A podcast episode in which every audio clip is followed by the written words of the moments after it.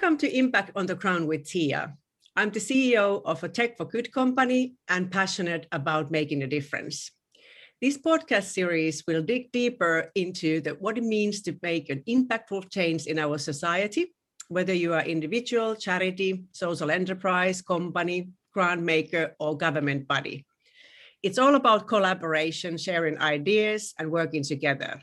And we are here to talk about how this works in practice we also focus on the dynamics uh, of those who have resources to give and those who are actually doing the beneficiary work on the ground.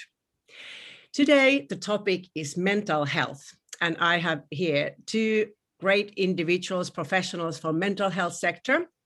Uh, the first one is Jess Borthwick, the service manager at Changes Bristol. And then I have here Dr. Mary Jane Tuckey, who is a psychiatrist and a chair of US Active. And I give now an opportunity for the charities to introduce themselves uh, before we start the conversation. Uh, would you start, Jess? Welcome. Sure. Thank you, Tia. Lovely to be here. Um, yes, so Changes Bristol is a peer support mental health charity. Uh, we run various different activities to connect people in the city to uh, gain support and uh, benefit their well-being um, around around their mental health. What kind of size is your operation? What is your turnover and how many beneficiaries you reach in a year? Yeah, so we have um, we we're relatively small. We have a team of about ten, um, and we have uh, we're currently about fifty volunteers working with us. Um, our our membership is is quite large because people can be engaged with us for as long as they want. Um, and so we we see uh, fluctuating numbers, but we have we have over a thousand people on our books. Um, but uh, typically speaking, we see about um, an average of 10 people at each of our groups. Uh, we run nine uh, weekly online groups and five, uh, or no, six in-person groups as well. So um, that's kind of a, a rough idea of, okay. Of the size of what we're doing. So are you based in Bristol or is it uh, like a wider operation? It's just Bristol for the time being, um, although we're looking at um, imagining what it look like might look like to expand into South Gloucestershire and North Somerset. Um, but at the moment, just Bristol. Um, well, at the moment, online. Um, yeah. So anyone in the world can join us. Yeah. okay, Mary Jane. Hi, thanks, Tia. Thank, thank you for having me here today. Um, I'm the chair of a charity called US Active. So we are um, a smaller operation than Jess's, in fact, um, a charity that we set up uh, four years ago. And the charity is for young people um, aged 12 to 25 in the northeast of England who have mental illness or are at risk of developing mental illness. And what we do is we introduce the young people to sport and exercise as a means of improving their quality of life, their health, having a bit of fun, maybe just getting an opportunity that they might not normally get. Our idea is not just to do the exercise um, as a um, as in itself. It's to get someone involved in something in their own community that they can then do when the charity is no longer involved with them. So the idea is a sustainable change um, that the young person picks for themselves that we try and help them achieve. So, what is your kind of, as you said, they are smaller than Jess's organization? We're a very small organization. Uh, we have five trustees, we have two employees, we have volunteers to help us. Um, and we started off small because we, I have a very strong belief that if a thing's worth doing, it's worth doing well. Therefore, you've got to walk before you run.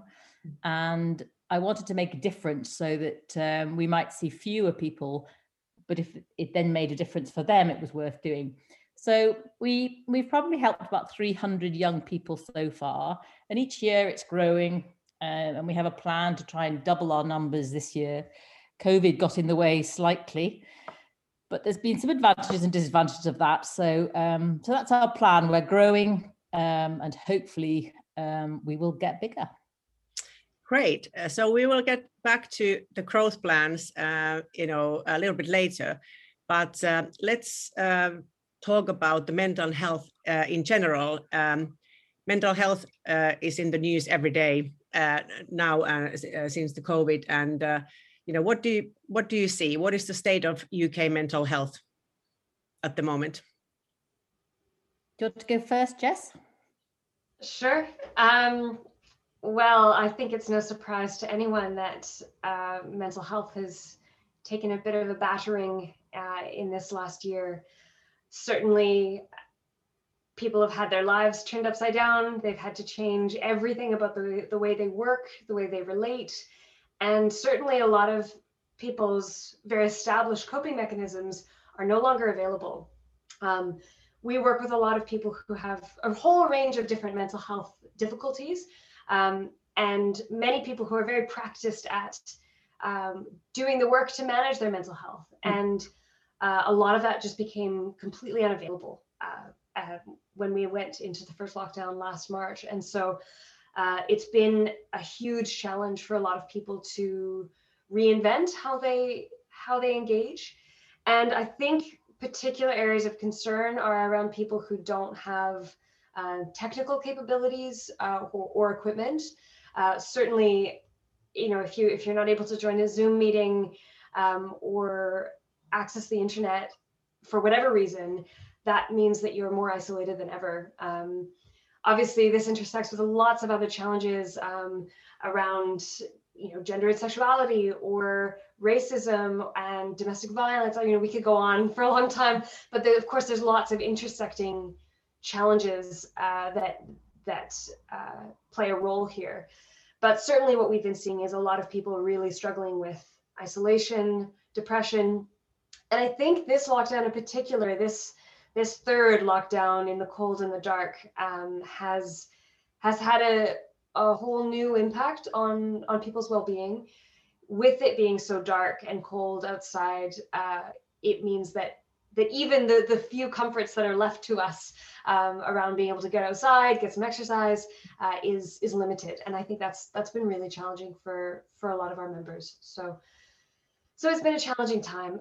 And that said, there's a lot of joys to be had too. There's some unexpected benefits of of this time, and people are now better at being connected yeah. um, virtually than than they ever have been before. So um, there are definitely ways that that people are are learning how to how to care for themselves in new ways um, and and we're seeing a lot of resilience come through in our membership uh, even in spite of the difficulties mary jane yeah I, agree with all of what you say um, I think that uh, it's really good that mental health is in the news all of the time now because it's changed. It used to be always bad news about mental uh, ill health in the news, but it's actually not that. It's a much more positive. Let's get involved. Let's recognize it. Let's not stigmatize people. Let's have parity of esteem for, between mental illness and physical illness. And all these things are, are good. Uh, my only worry is that um, we raise awareness without um, improving services and mm. um, support. So it, the, the worst thing we could do is raise awareness, and then for there to be lots of people with less support than they, you know, yeah. that would be that would be wrong. And that's one of the reasons why we started this charity. In fact, we know that one in four people have um, adults have a common mental illness. We know that one in ten young people um, develop some form of mental illness. I mean, these are massive massive numbers. And I've always said that if, you know, mental illness is one of the highest, uh, has one of the highest global burden of disease um, upon us, um, up with things like heart disease, but it's never thought of in that way. Yeah. And it has terrible consequences for some people. So it's very serious for some people. Not always, but so I'm, I'm really pleased that it's now on everyone's radar. The challenge now is that we need to do something about it. Yeah, yeah, yeah. And of course, uh, I guess, uh, you know, like you said, the stigma is pretty much gone. You know, we've been talking about this now uh, almost a year, like every day. And it's, uh, you can see in media, lots of people who would never talk about any mental health, mental health problems you know people openly openly talking about uh, whether it's mental health or maybe they're just struggling, they are admitting that they are struggling and, and kind of that helping out kind of other people to also express that, yes, I am struggling too, too, you know, and, and stuff. So that is kind of a good thing. I mean, I wouldn't say the stigma has gone. I think it's getting better. Okay. there's still a lot of stigma to challenge. And I think this is like the, um, this is what I always say, it's about talking about cancer. We never used to be able to talk about cancer.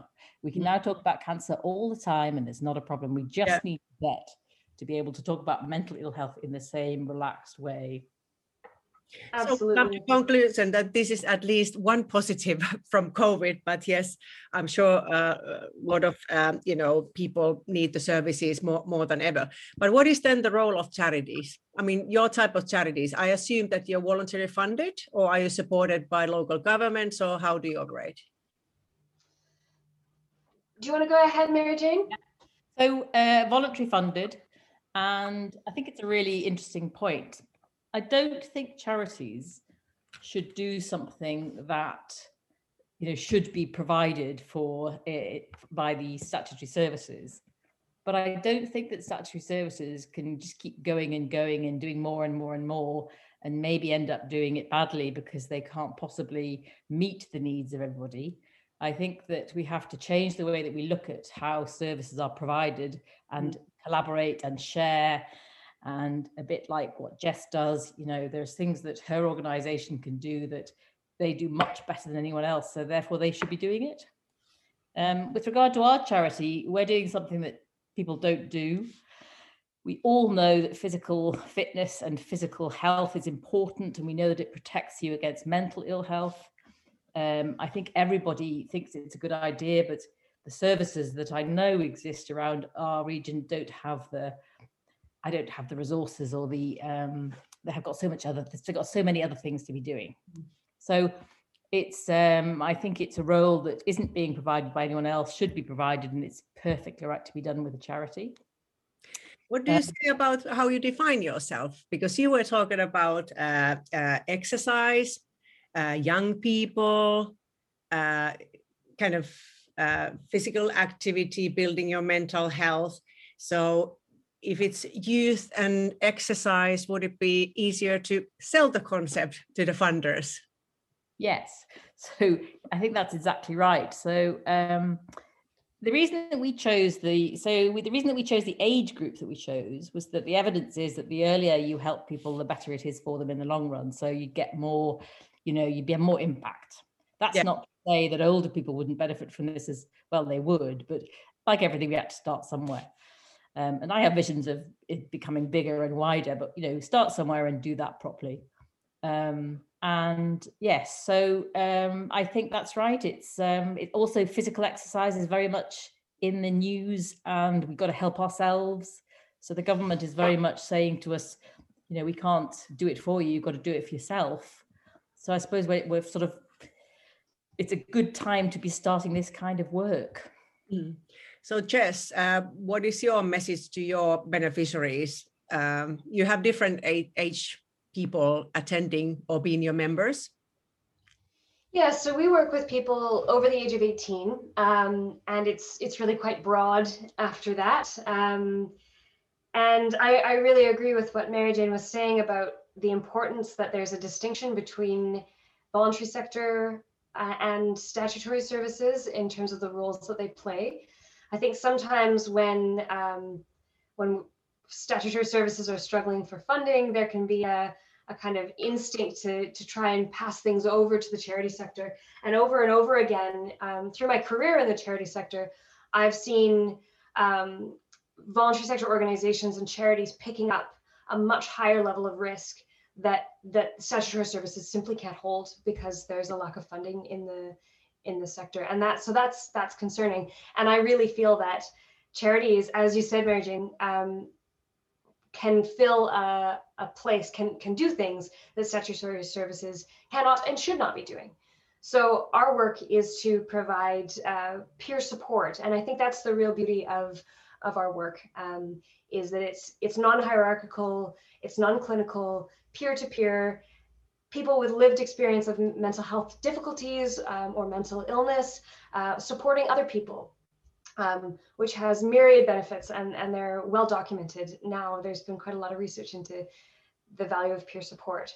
Um, and that's something that simply, you know, isn't necessarily practical or, or appropriate in a statutory service. So it, it really does need to be done by charities. Um, so yeah, I'm not sure if I answered your question about message. But this is this is very yeah. Don't mind me interrupting there. Just um, and I think that um, it has to be done by people that do it well, because there is a uh, because peer support um, has become a a good thing in the last ten years.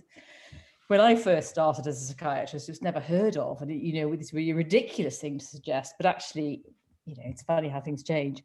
But you've got to be careful that these statutory services aren't just paying lip service to having a peer support worker tacked onto the end of their team. And um, so I think that's the, the other key is that doing it properly is the is the key. Yeah, and Absolutely. also I guess the you know uh, uh, you know kind of responsibilities here as well. That uh, you know if you run or you know activities uh, with well volunteers, you know what is the responsibility they can bear of, of, of the people that they work with. So there has to be a very strict line. Uh, they are volunteers, not professionals, you know, uh, with, with very, very clear about we're not providing treatment for anybody. Yes. Yeah. Um, certainly not um, stopping anyone accessing anything that they require with regard to treatment or the, the psychiatry or the whatever yeah. it is. This is something in addition, and the people that work with us are volunteers and they they have a little bit of training but they're not professionals and they have to act almost sometimes like members of the lay public you know if if mm. something goes wrong do what you would do normally ring 999 or go to hospital you know. Um, so making sure that you don't cross that line and do be sort of quasi nursing interventions which is not right. Yeah absolutely. And we put a lot of emphasis on um, reminding our volunteers that they are just that, um, and that their role is to deliver peer support, not to be a therapist or a, psychi- psychologist or you know whatever else. Um, and so, and I think that's that's the thing. You know, we've had 17 years of practicing this model, and so we've come to be experts in peer support, which means that we know where the lines are and how to provide support for for volunteers so that it doesn't in crossover. You know, we have a a really robust system of supervision and support and mentoring. Um, and and it, we're very clear about who holds the safeguarding risks um, because it can, as you say, the lines can blur so easily. And uh, it's really important that, that we hold that carefully. So uh, do you get any uh, company support, support from companies, any corporates support, or is it uh, uh, is your activities funded by a grant like trusts and foundations? Well, we've got a um, a collection of funding and a very generous uh, funding from um, the Barbour Foundation, which is the people that make the jackets. Mm-hmm. We're actually based in South Shields, and Dame Margaret Barbour, who chairs that um, company, has been very generous with regard to donations to our charity. But but the rest is from um, there's a community foundation that helps us. There's bids. We have a fundraising committee. Yeah. So I'm always badgering my friends to do various things that uh, yeah.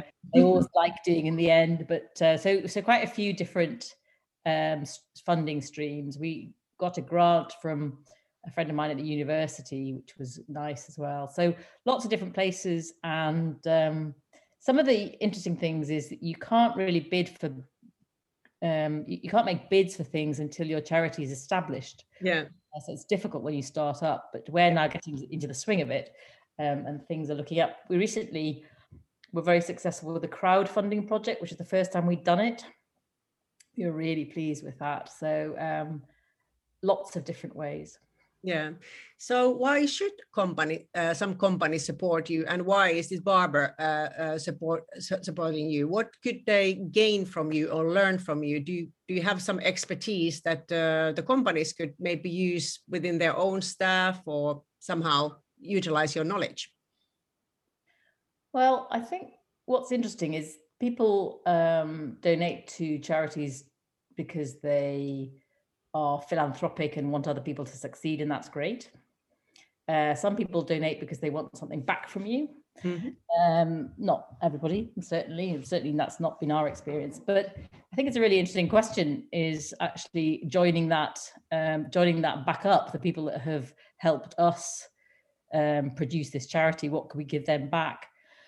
Um, I think it's quite an interesting question. Maybe that's something we should actually go back go back and be asking these people. For me, it would be around the kind of stuff that we're delivering for the young people. Is mm. is that something that organisations need to be doing it for their staff? You know, it's not just about. Um, yeah, that kind of came to my mind. I'm not because I I don't believe that companies are greedy at all, and they don't think about like this actively. So that's what my suggestion. My suggestion that maybe they could be thinking because uh, we are people in companies as well you know you know yeah they have children and probably their children could use your services and they could benefit from the same model and stuff. And then it would be maybe even making good money by selling your services and then giving it to free for your beneficiaries.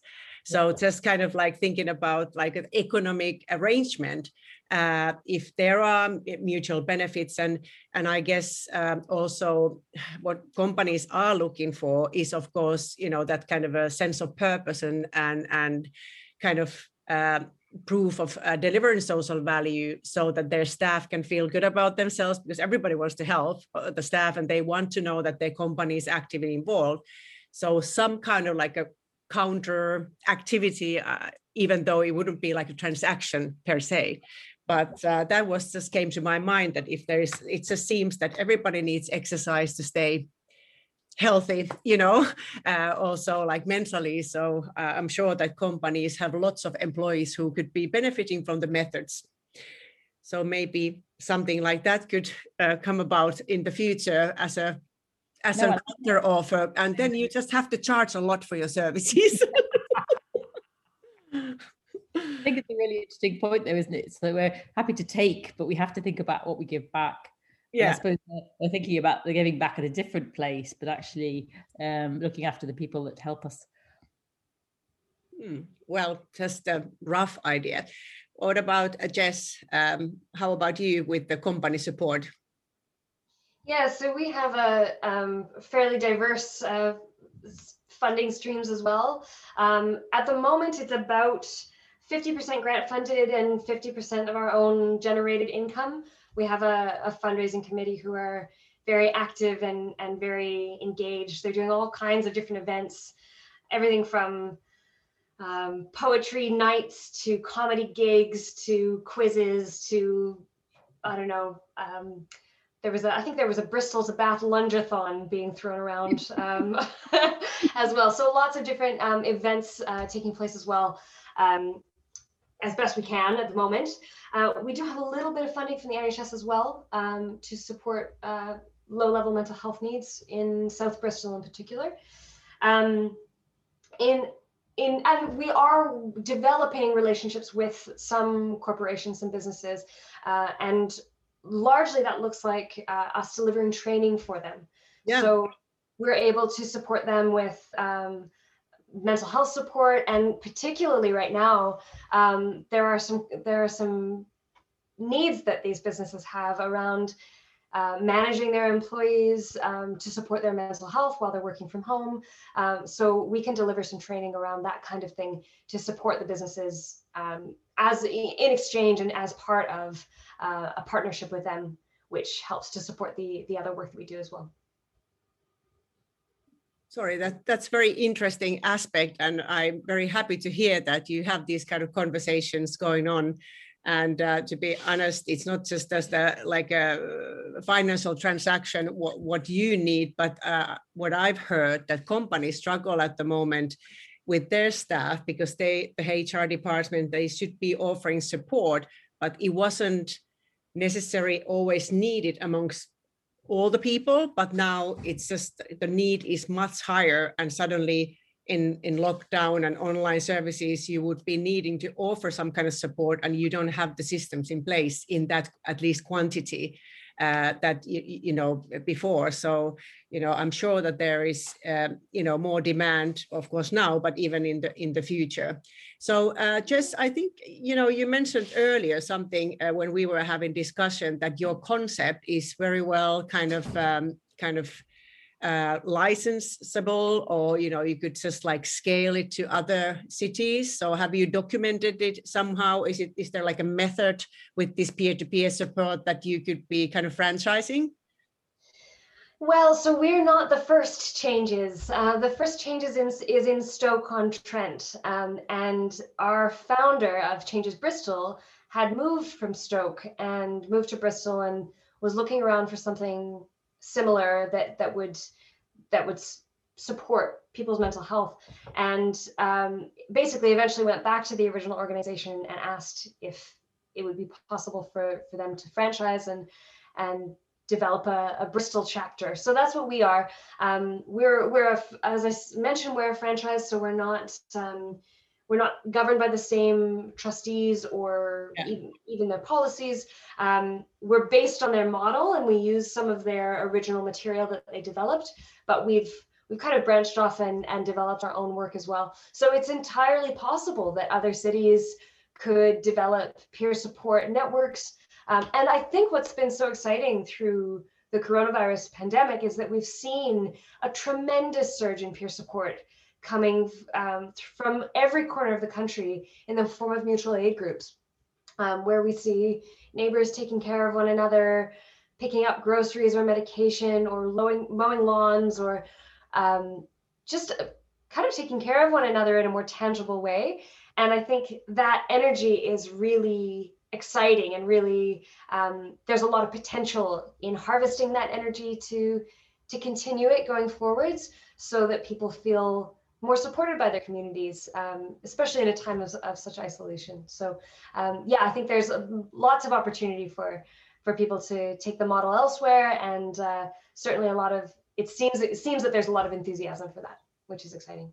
Well that's very exciting definitely. And uh, you know of course, uh, it comes naturally to people or should come this kind of peer-to-peer support. I mean, we are humans after all, and you know, uh, we we are kind of meant to live together and help out and so on. But uh, in terms of any professional environment, like if we talk about co- company life, and if if company employees uh, you know, uh, are kind of expected or would like to be each other's support uh, of some kind of a guidance could be uh, in place because there are also boundaries because it's a work life. It's not the voluntary friendship where things go naturally. There are there has to be like boundaries as well and some kind of like um, kind of a guideline that what is kind of the support what you should be giving and what is then something that maybe it's outside of kind of the company time.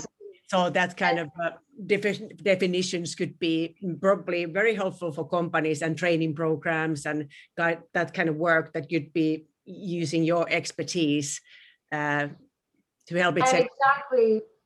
Sorry, yeah. Um, oh, sorry. Some of the work that we've been looking at, some of the training programs that we've been looking at developing is to support companies to develop a peer support network um, internally. And we can deliver some training to to give them some structure and some boundaries um, and uh, basically to to share that model but internally within companies so that there's there's uh, support. And i think now when so many people are working from home even having a little buddy system can be so valuable. So yeah. so that's what we're looking at uh, developing as well which is which is fun. Mary jane uh, uh, could you tell a little bit more about the exercise bit? I mean uh, yeah you said that you help the young people to get into exercise but what is the method? If somebody's not really into exercise uh, or do you have like a, some kind of a system how you work? Yeah well we we've learned as we went along. So um, when we first started we thought uh, we might put on some um, activities and ask young people to join us. And then we realized that's a really bad way of doing it um, the best way of doing it, which is what we do now, is we meet with the young. So the young person is referred to us from wherever. There's no anyone can refer to us. There's there's a there's a website. There's it can be for, you know themselves, their parents, their teachers, anyone. Try and make it as easy as possible. We meet with a young person. We find out what it is that they're interested in, and mm. then try and work around that. Um, so we've had some very, we've had some mainstream stuff, like people wanting to get fit in the gym or learn to run or that kind of thing. But we've had some really much more interesting. Um, a young uh, man who worked with us wanted to do archery, So we had to source that, and we found that, and we now, you know, we're now firm friends with the um, the archers of the of the area. um, horse riding, uh, ice skating, swimming. It doesn't it doesn't matter what it is. Uh, any exercise is good. And it's very interesting you say that, Tia, that some people are uh, more ready to engage than others. Mm. And sometimes it's just a question of going for a walk around the block is a big deal and getting yeah. out of the house. And um, actually, you know, that, that can take weeks. Um, but that's okay. You know, there's no there's no pressure, there's no time. And um, I was just talking to one of our uh, one of the um, one of our employees today who said that um, sometimes it's a bit disappointing because people say they want to do something and then they then they don't. And I said, well, you know, that's that's life, and uh, we're all a bit like that. We might think we want to do something, but then we don't. So we try and make it as easy for pe- people to engage as possible. But for some people, it won't be for them, and they'll decide against it. But that's okay. Mm. Um, but for many people, it's um, it, it's worth persevering. I think yeah. what we were trying to say was that we know the benefits of exercise, but sometimes it takes you a while to get into it before you realize the benefits of exercise. Yeah. So once you realize the benefits of it, you're kind of there, aren't you? So our job is just try and facilitate. We're certainly not going to make anyone do anything they don't want to do. Yeah. Uh, but, but that's the role. Well, I guess uh, you know it's not only in with your beneficiaries uh, this dilemma. Any young people, you know, they try things and they don't like it, and then they do this and they want that hobby and stuff. So it, there's nothing strange about it that not every any everybody's you know uh, interested in everything and enough, I've never run a marathon. yeah. well, how many uh, hobbies have children tried and done it a little while and then they're not interested and you know so that happens and of course it happens with your beneficiaries as well uh, but uh, i guess the thing is that people have a chance to try something they're doing something new getting out of their comfort zone you know and then maybe finding their own path you know for the exercise or you know kind of for their hobby and and, and uh, that sort of thing. And the other thing is the benefits of the sort of socialization aspects yes. the, being able to do what other people do you know sort of um, for some people it's quite difficult to go into a group yeah. uh, uh, and that would be impossible to start with. So we always start with one-to-one things but occasionally but then we try and get people if they want to to go groups um, and then there's all the benefits of that. And we've got a group of young uh, men, young boys, who um, it's now six of them who all go to a gym at the same time. And I wouldn't say much. It's it, it's a really lovely group um, who have some things in common, and it's they otherwise wouldn't have met. Yeah, you know, yeah. And that has uh, have a uh, like a so long impact uh, on your life, or actually can change your life forever uh, you know these kind of uh, youth friendships and belonging and and you know getting into healthy lifestyle and and that so that is impactful. So i guess what i'd like to say here anybody who's listening um, you know on the supporter side who might be a volunteer or co- company uh, offering some funding fundraising grant maker so it's not only always about the size of the organization or how many beneficiaries uh, it's not about numbers uh, as you speak in charity sector, it's not about outputs, it's the impact. Uh, what you're making and and and these kind of uh, one-on-one sessions or peer-to-peer it might seem that oh only a couple of tens of people somewhere but it can be transforming somebody's life which means that you know then it has an impact worth tens of years of the per in, in that person's lives and also everybody who's around the person so these uh, you know impacts can be very great um, and uh, I, I, strongly recommend uh, people to consider uh, supporting very small organizations. But Mary Jane, you said you uh, wish to grow. So what do you need for grow, growing uh, from any individual or company or grant maker? I need two things. Mm-hmm. I need more young people to use the service. Oh, you have a beneficiary, you know, need need for more beneficiaries. Yeah, that's the most important thing because without those young people, there would be no point in it. Um, and then I need money to be able to make that happen. Yeah, um, and it's very simple. It's like most things, isn't it? Uh, it sounds really simple. It's it's um, much more complicated in reality. Yeah. Um, I also want to be able to um, have enough money to run the charity so that it's uh, professional and you know does all the things it's supposed to do. It doesn't spend all the money on doing that, but um, it's really interesting setting up a charity that you have to have all the things in place to make a business run. Yeah. And that however tiny you are, and all the safety and all the stuff like that. Um, and, and that's when you start off seems to be a big bit of what you've spent your money on. And we're very lucky in the fact that we've we've managed that quite well. But but that's an important thing to keep. I never realized that about charities. And yeah. you'd hear that, oh, they spend all their money on, you know, why, why have they got so many employees, that kind of thing. You can't do um, a job well unless you have the infrastructure and the administration. I'm not saying that's the most important bit because the most important bit is the beneficiaries. Um, but that's what I need. I need to be able to have more young people and the money to provide some excellent facilities, but to also run it. Yeah. Uh, what about uh, any companies? I mean, you, you mentioned these exercise hobbies and stuff. Do you need like free donations, gym memberships, or I don't know, free horseback riding? yeah, yeah, yeah. I think maybe you should come and work for us. And I don't know, paragliding. You know, uh, yeah. Uh, but yeah, so anybody listening, if you have a company who has uh, opportunities for uh, for you know younger you know youth uh, you know down the road. Maybe we could get some free memberships for that. Okay where was exactly uh, you know your location? So uh, we happen that we, it's all virtual obviously. We happen to live in newcastle upon tyne. Yeah. um, but we cover the whole of the northeast so we're sort yeah. of gradually we'll go wherever we can go. Yeah uh, so your beneficiaries are also you know kind of in a in a broader geographical area. Yeah. Yeah okay. What about Jess? what do you need in order to grow? You said you want to expand. Hmm. i think a big piece of it is awareness actually for us. Uh, we need people to to engage with us and um, remember that we're here um, and that's partly so we can achieve our charitable aim but um, because it's peer support positive engagement breeds positive engagement yeah. so when someone comes and makes use of the space, that makes the space more open and more available to other people. Um, so it, it, there's a positive feedback loop. So awareness is a really big piece. Um, people people knowing about us, people using our services.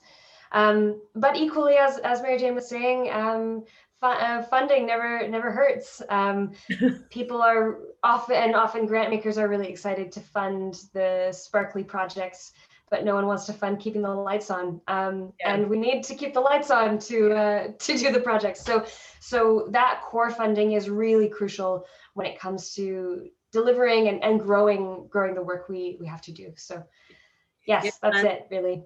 And that's I guess something uh, I could uh, like finish this with uh, that there is uh, some kind of a misconception uh, sometimes um, within um, well individual support and company support that uh, people are saying that oh we don't want to uh, fund, fund admin costs. And like you said you know when you talk about people's lives and mental health and stuff you know admin is very important that you have things in place uh, you have to have safety uh, things in place you know whether it's uh, data safety or other other safety things and stuff. So you know kind of uh, taking care of the uh, you know the, those structures in the charity is super important because like in your organization you can do a lot of bits with volunteering then as an activity the volunteers but you cannot build softwares and stuff necessarily get everything for free and and and that kind of admin people to you know uh, work for you for free um, and, and you need to manage your uh, operations well. So that's something that you know all the voluntary you know funders should be understanding that if an organization don't have any admin structure in place then you shouldn't probably fund them you know? That's yeah. exactly the opposite. And they and they won't be able to survive so yes, yeah. it's tricky, but it, it you have to be honest about what it is that you're trying to do. Yeah. Well, thank you for this conversation, and I wish you, you both and, and both of your organizations uh, very good luck and bright future, and lots of scaling and lots of new beneficiaries. Sounds very uh, great. Uh, Mary Jane, where can people reach you? Um, how, how are you found? Are you on LinkedIn or how can people reach we have, uh, we have a website and also by email. So the email is info at usactive.org.uk and the website is www.usactive.org.uk. So they're the ways to reach us. Jess? We have a website which is changesbristol.org.uk, um, and we also are active on Instagram and Facebook and Twitter and LinkedIn. Um, if you just search Changes Bristol, you'll find it. Uh, and we're we're always really happy to hear from people. So do get in touch. Yes, I should really have said we're also on those things because I'm so old. You see, I forgot Instagram, but you will find us there. Yeah, good, good. Yeah, good. Okay, thank you very much, and um, yeah, have a nice rest of the winter. And um, yeah, let's be in touch. And um, both of your charity profiles will be found on whatimpact.com. Okay, thank you very much. Bye-bye. Thank you, Tia.